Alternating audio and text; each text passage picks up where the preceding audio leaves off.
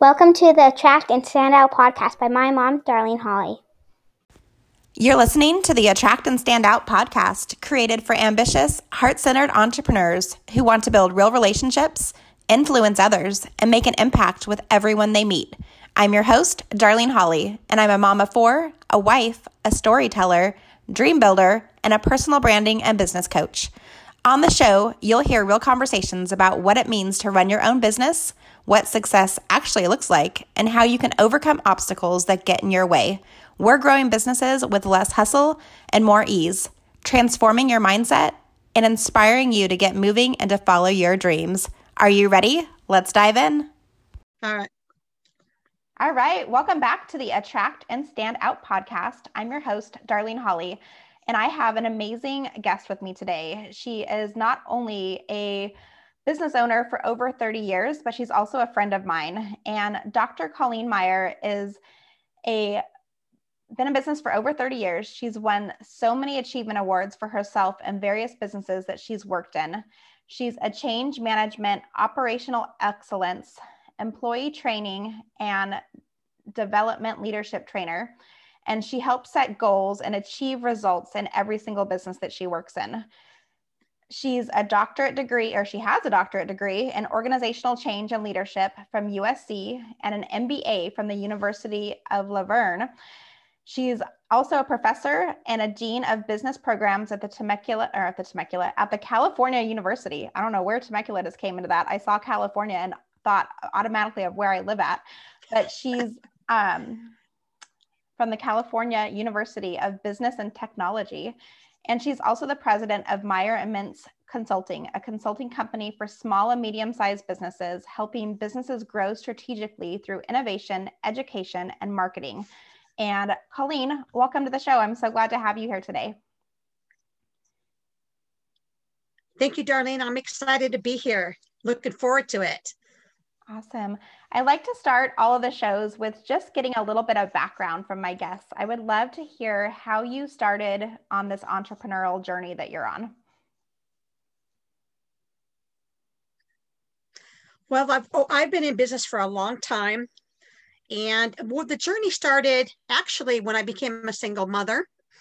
And I found that if you want to make money to support your your child or children, I had to move into management. And that's what I did. So I spent my time moving into management. And after a while, I decided, you know what, I'm making all these people money, millions of dollars. And why can't I do that for myself and my family? So that's what I did. So I decided to branch out and um, it started out as a side gig at first. And then now it's evolved into more of a full-time business and which we're really proud of. That's amazing. What would you say was like the turning point for what where you actually realized that you could do this on your own and make money doing it in a way that wasn't providing for other people but actually providing for your family?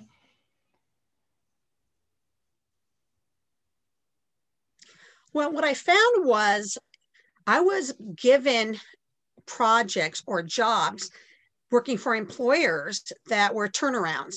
So I was sent to regions or um, counties. I've worked for different counties in different multi states, multi, um, you know, like in California, anywhere from San Diego to up in Victorville and Barstow area, so all the way up in, in, into Las Vegas, Orange County, LA. And I found that if I'm going to be sent to these areas, to turn them around, to clean them up, to get them to make money, to get the key performance indicators where they need to be. I'm thinking if they're sending me to do that, I have the confidence to say I'm going to go do that for myself. Because these weren't the areas they didn't they didn't send me places where we're already moving and growing. They sent me to areas that were they felt were lost causes and I was going to go in there and turn them around, which we did. Yeah, and that's amazing because it it takes a special person to go into a business and completely rehaul it and turn it around from the inside out. And I love that they trusted you enough to bring you in and have you be that person that did that.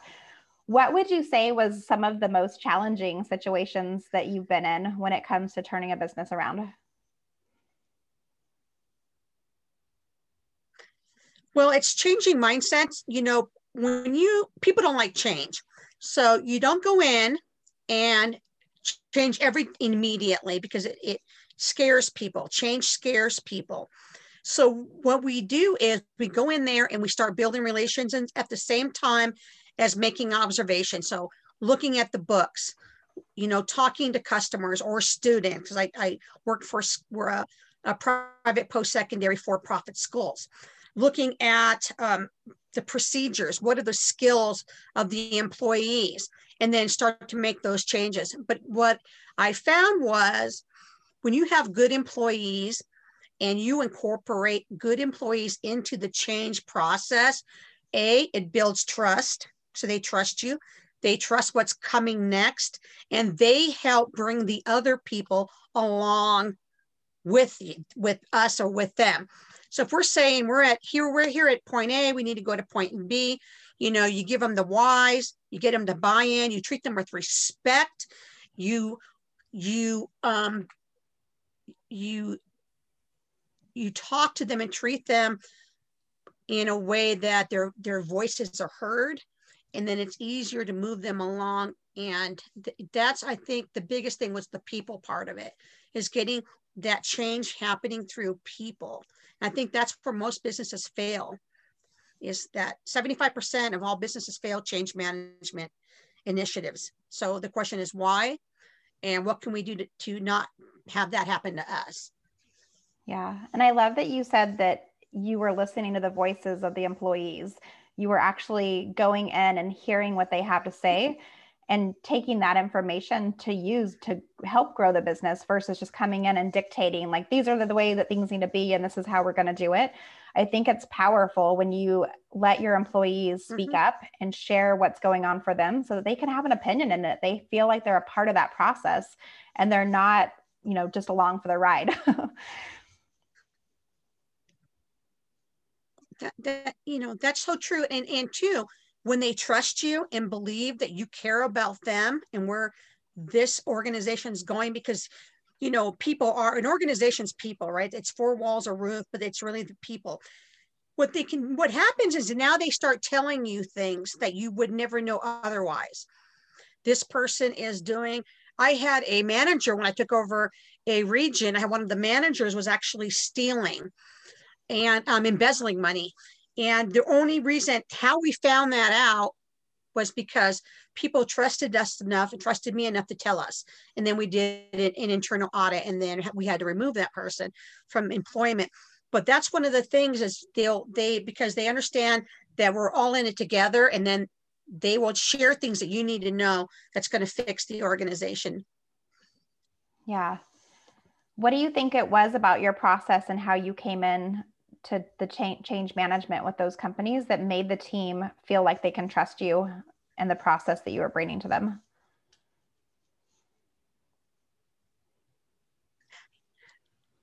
I think it was because they liked me. Um, I, I, think they liked me because, as you said, I didn't go in there with a bulldozer and say, okay, everybody, this is all wrong and this is the way we're going to do it. We, what it was was listening to people, sitting down here's what I like to do. I'll sit down and say, let's talk about expectations. What are your expectations of me? And they will share whatever their expectations of me are as a leader. And most of it is, you know, what, you know, this is the common ones. Um, talk to me in a, a, respectful tone. Don't yell at me in front of someone, which I would never any, do any of those things. Um, if, if, if I'm doing something wrong, let me know privately. You know, they have their little lists. And then and I say to them, okay, I can agree to these things. I'm going to agree to A, B, C, D, and E. And that makes them feel good. And then I say to them, so let me tell you about my expectations of you. And then I go on and I talk about my expectations, but because I heard them first and I we came to an agreement about expectations, then when I gave mine, they were more open to hearing it and doing it. And I think it's, it's all about people building its relationship. You want to change management successfully, processes, you need to get the people behind you on your side, not phony, but that sincerely, and they can get and they can move that organization forward. Yeah. Because it becomes a, um, it become, go ahead. Yeah, it sounds like you've been able to come into these businesses and really help them find the right direction for them to Go move ahead. Donnie. To be able to help them move forward. What do you think has been one of the things that has set you apart the most from other people who do the same type of work with you, like the competition, right? Like, what do you think sets you apart that helped you stand out to get those type of positions? I think what's which helped me be successful was the other managers would say you know um, we don't need to tell them anything. It's a need to know basis and they don't need to know. And there's some things of course that that only you know um, that's strictly management like how you know financials and things like that. But if something they need to know why not share it with them um, when the company was laying off people um, system wide, my region was the only region we didn't have to lay anybody off. And because what I did was I went in there, I talked to them. I said, this is what we have to do. We got to reduce our full-time equivalent by this amount. And what do we, I don't want to lose anybody. So what can we do? And because this team was built and this team trusted each other and this team were, were all on the same goal they actually said well you know what? I can give up five hours of my schedule. I can give up 10 hours. I'd rather spend a little time at home with my family. And because they were so behind the vision that they gave of themselves and we were the only region that did not lay off anyone. So yeah. it's it's having them part of the discussion having them part of letting them know what change is coming and how do they want as employees to participate in that change. Yeah, I love that.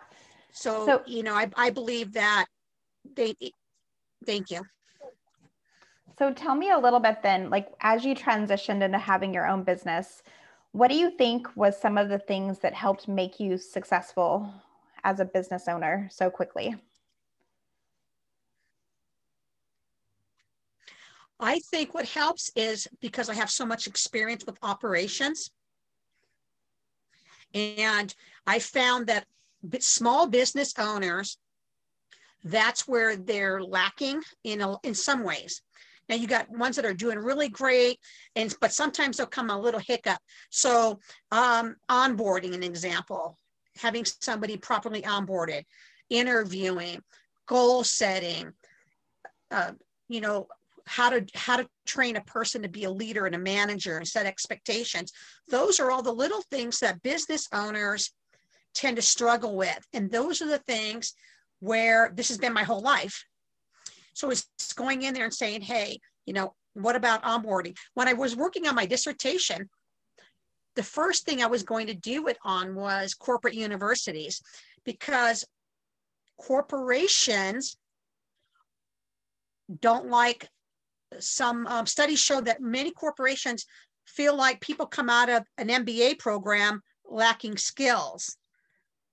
So they have to, a lot of the good ones will train them themselves. They'll send them to a corporate university. Farmers has an amazing corporate university.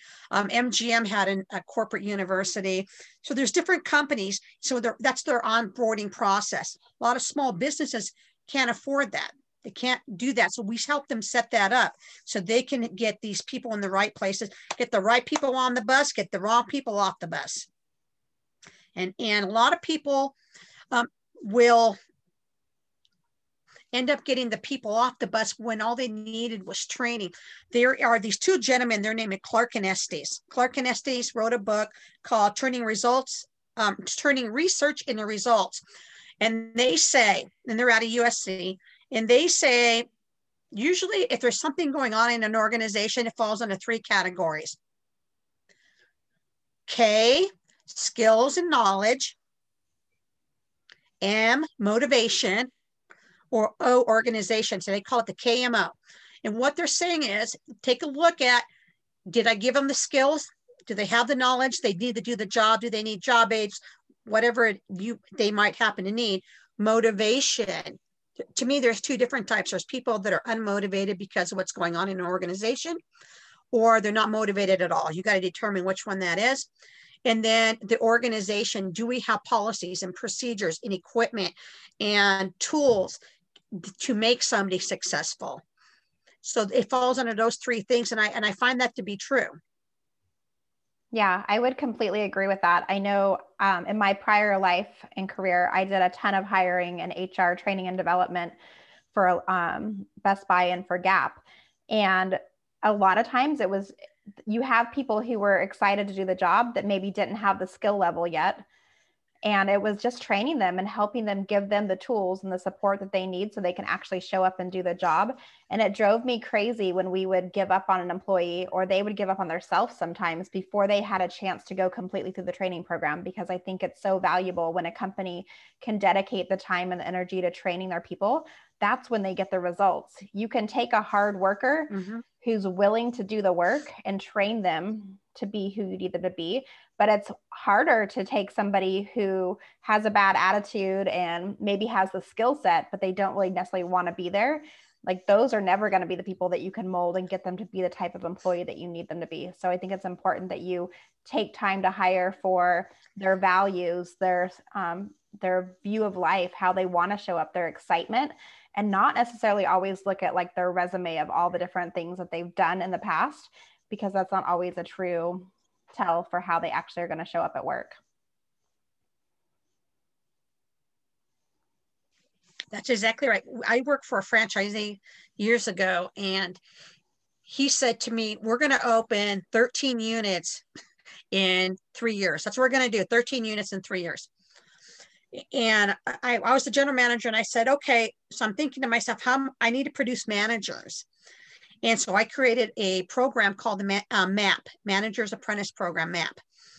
And we it's a 10 month program and we started from the basic steps of a manager to, to the advanced and i gave them homework to go do back at their back at their um, shops and and it was a great program we were able to hit that goal of opening that many stores. And we were all we we were number one in la orange county. We were number one in san diego. And if you're looking at the top 15 in all of Southern California, our we were um, right there in that circle of the top, so top um, units. And then we actually, I won the General Manager of the Year award for that program, and my franchisee won an award for um, the best franchise. But it, but we recognize that if we're going to grow and, and be successful, we need to train people ahead of time and get them ready. And that's what we did and it and it worked. It was fun actually too. Yeah, it sounds. And not like everybody it... wants to be a manager. We start out with, okay, we're going to. It's um well, if you we started out with sometimes with twenty people, and by the time we're done with our ten months, we're down to six. And because cream always rises to the top, right? Some people think they want it, and then they find out what what the work is and then they don't want to do it after all but those are the people i went with when we gave management positions yeah that's amazing i love that you took on this like huge project and were able to come out with managers and people that were ready to move forward in their business and it helped you move forward along in your business as well because you have to train people to replace you is what i've always had like this mentality dr- drilled into me. Like when I wanted to get promoted mm-hmm. in retail management, I wasn't ready to be promoted until I had my replacement trained so that I could ha- have somebody fill my spot so that I could move up in that next spot. So it was always about bringing people with you and having the right people around you so that they could lift mm-hmm. you up and you could grow the organization together.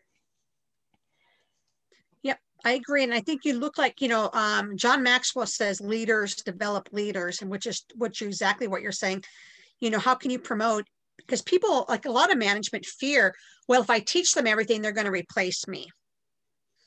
And I, I find that to be uh, not true. I've never had anybody replace me that i brought up and trained. I've had people become my peers which is very um, i'm very proud. That's that says a lot but i do believe that if you're a true leader you don't have that fear you believe in your skills and you promote people you help people promote so you can move on so that's very true. Yeah, no, I completely agree. It was always something that um, I thought was like super proud. I guess I was proud that I was able to help bring people up into the next position. versus like just getting promoted and leaving your team Mm-hmm. behind. it always felt better to have those people rise with you and move forward. That's right. So I love that we're talking about um, so and much it's not just that. so much of the team management pieces but I want to bring it back to a little bit about your business today because I know that you've shifted a lot of your business over the years. Um, this interview is being recorded, you know, seven months into COVID, and life is a little bit different now. So tell me a little bit about how you pivoted your business and where you're really focusing your attention these days. Well, um, you know, we do a lot of training and work with business owners, and but what which we can still do. You can still do that when to pivot. You can still do that, but people are shutting their businesses down, or people are taking. You know, um, in the very beginning, remember everybody everybody was pretty much shut down, and or they're slow to open, or some of them are not opening at all. I'm seeing a lot of business not opening. So what I found was uh, I, I've been getting a lot of people reaching out to me to do marketing and branding. And so what we're doing is we're pivoting because we can do that online. So there's a lot of people out there that are saying, okay, COVID happened, they're going to pivot. And as they're pivoting, they're reaching out to us. And now I'm pivoting to meet that need.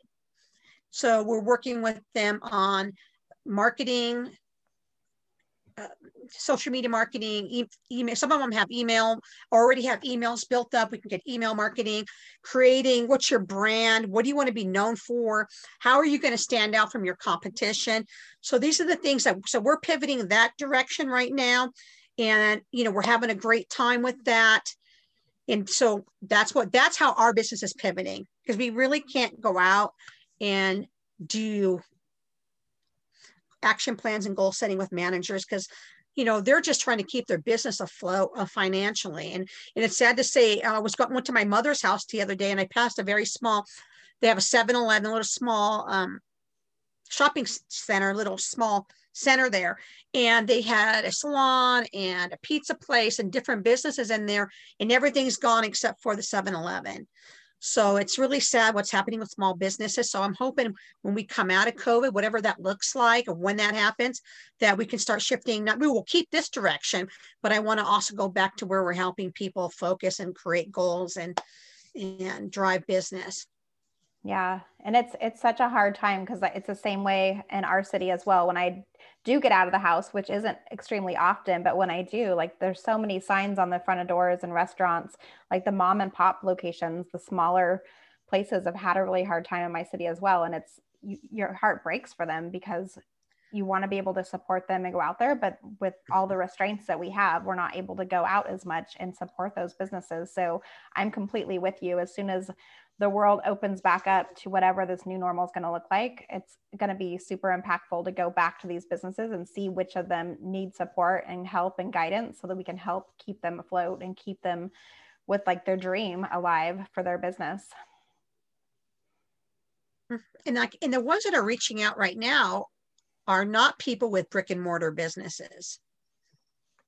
You know, they're they're people that are, you know, creating music and writing books. And one person was a a motivational speaker. So maybe, you know, she wants to put that online and go that direction.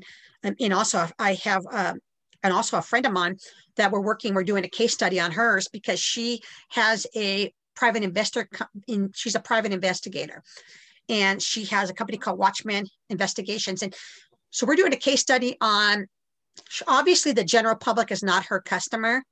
So we're doing a case study on how to looking at how can we market this type of a business that's got a special niche, which is lawyers and insurance companies and things like that. And how can we do more social media marketing and drive that type of a business and expose them to the right people?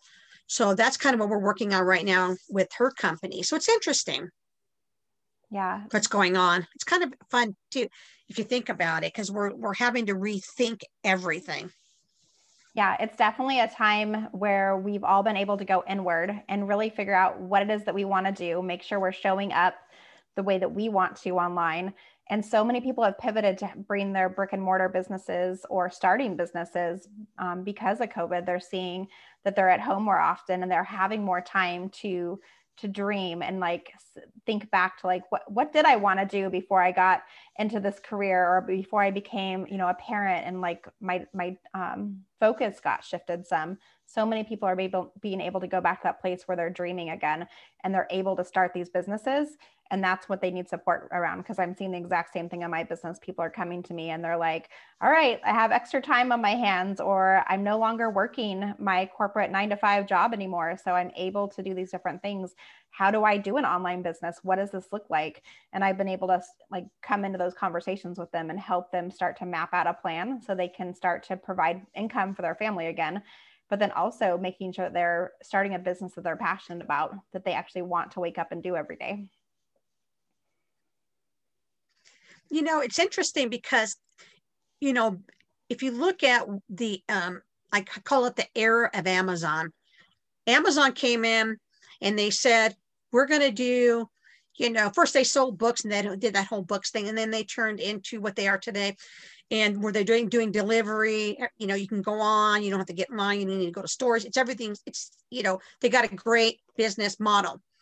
But the companies that failed to pivot during that are not making it. You got JC Penney's is hurting, um, 20, uh, Forever 21, uh, the all the different businesses, right? Uh, what is the other one? Um, Pier 21. They're not making it because they fail to see the writing on the wall and pivot, right? Yeah. You got you got Walmart's, you know, and Target, you know, they're kind of shifting with it. You know, you pull up and they'll bring the order to you outside. You don't even have to come into the store. So they're they're shifting, but the other ones are not shifting as fast. But that's where we're at here. I was talking to this woman who owns a a car. They for 30 years they owned a car deal uh, body shop. And she said, well, you know, they're losing their business. It's not making money. And, and I said, why don't you create an app or have an app created and somebody needs a little ding out of their door for or something to be done. You go to their house and do it there you have to shift your mindset has to start to shift you know and you know you can you know they can pay online you go down there you fix their car pull a little dent whatever I'm i don't do that for a living. But you but i think that's the difference and we're in the same era. We're in covid. Just like that whole kind of amazon snuck up on people. Mm-hmm. if you don't shift you're not going to make it. Yeah and it's so true. Whether it's now when you look at some of these businesses like Netflix, um, Blockbuster didn't see them coming, and they were another great example of not pivoting quick enough and being completely mm-hmm. obliviated and taken out of the marketplace because they didn't respond quick enough. So it's so important that we keep an eye on what we have going on, but always keep, you know, one eye on the future and where we're headed and where we're going so that we can make the right decisions for our business and for ourselves and for our employees and even for our customers and listening to what our customers want mm-hmm. when they say it versus going, oh no, we're good. Like we're just going to continue doing the same old thing over and over again. We're doing great. But when the world is shifting around you, you have to be able to respond and respond quickly. You know, I use um, JC Penney's with my students a lot as a, as a study, a case study.